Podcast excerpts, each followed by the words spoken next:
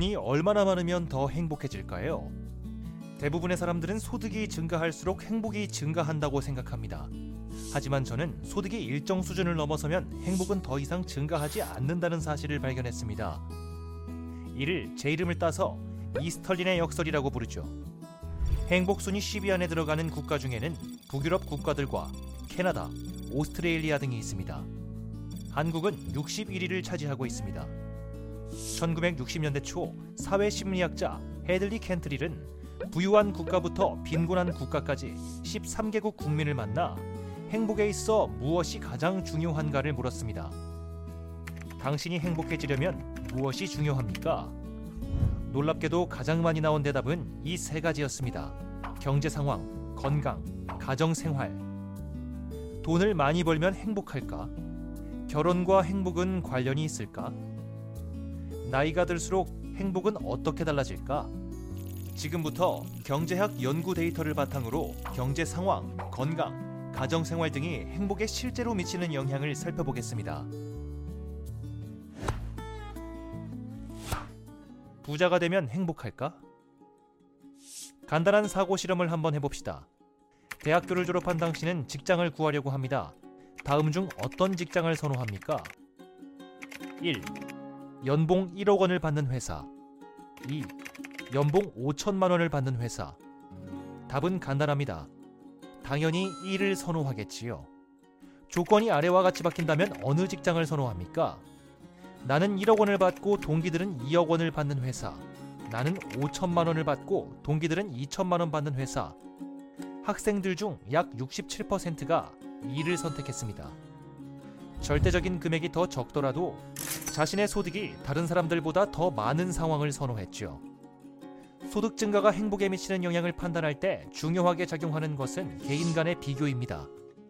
얼마나 버느냐가 아니라 남보다 많이 버느냐가 중요하지요. 복권에서 큰 금액에 당첨되면 내 소득은 크게 상승하지만 다른 사람들의 소득에는 아무런 변화가 없기 때문에 행복이 크게 증가하는 것과 같습니다. 준거 기준이란 다양한 삶의 상황을 평가할 때 마음속으로 생각하는 기준을 말하는데요. 소득의 준거 기준은 사회적 비교에 의해 설정됩니다. 소득이 증가할수록 부의 기준은 점점 더 높아지고 행복에 미치는 긍정적인 효과는 줄어듭니다. 반대로 건강의 준거 기준은 개인 내의 비교가 중요합니다. 개인 내의 비교란 자신이 겪은 최선의 경험과 비교하여 평가하는 것을 의미합니다. 즉, 현재 나의 건강 상태가 행복에 영향을 미칩니다. 건강이 좋아지면 더 많이 행복해지고 건강이 예전보다 더 나빠지면 덜 행복해집니다. 행복의 기준을 소득에 둔다면 나보다 돈 많은 사람과 비교는 계속됩니다. 따라서 돈을 더 많이 벌어도 더 행복해지지 않습니다. 주변 사람들과 끊임없이 비교하는 대신 내가 가지고 있는 것, 내가 원하는 것에 집중하세요. 그럴수록 행복 수준은 더 높아집니다. 결혼한 사람과 혼자 사는 사람, 누가 더 행복할까? 2003년 성격 및 사회 심리학 저널에 실린 연구에서 젊은 독일인들을 대상으로 결혼하기 2년 전부터 결혼하고 2년 후까지 느끼는 행복을 추적했습니다. 행복 수준은 결혼 1년 전부터 결혼한 해까지 증가합니다.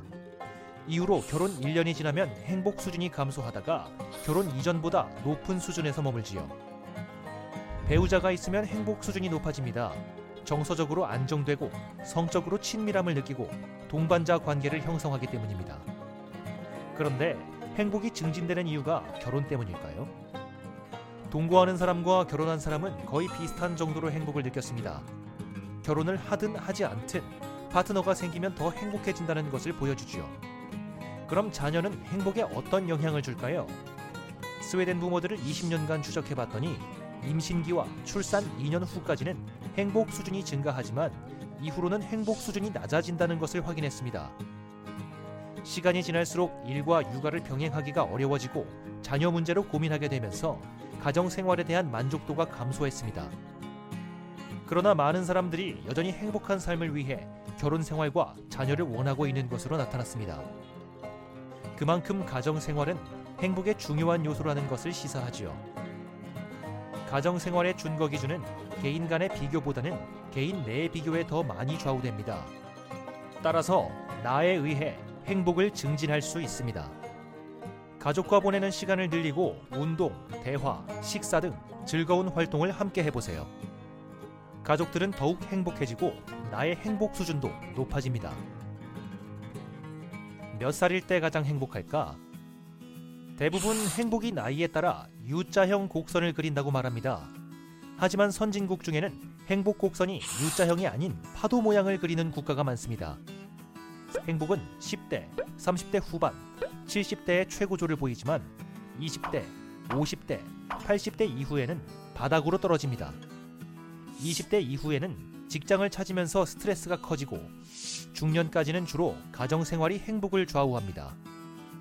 80대 이후에는 건강 악화로 행복감이 급감하죠. 물론 이러한 변화가 모든 사람들에게 똑같이 나타나지는 않지만 생애 주기에 따른 변화를 살펴보면 나이가 들어서 느끼는 행복의 흐름을 알 수 있습니다. 몇 살일 때 가장 행복할까? 이 질문에 대한 답은 간단하지 않습니다. 다만 인생을 살아가면서 행복의 오르내림을 비슷하게 경험할 뿐입니다. 행복은 멀리 있지 않습니다. 부자가 되어야만 행복해진다는 편견을 버린다면 행복으로 향하는 문은 누구에게나 활짝 열릴 것입니다. 97세 경제학 교수가 물질의 시대에 던지는 질문. 지적 행복론. 이 콘텐츠가 도움이 되었다면 구독과 좋아요를 눌러주세요.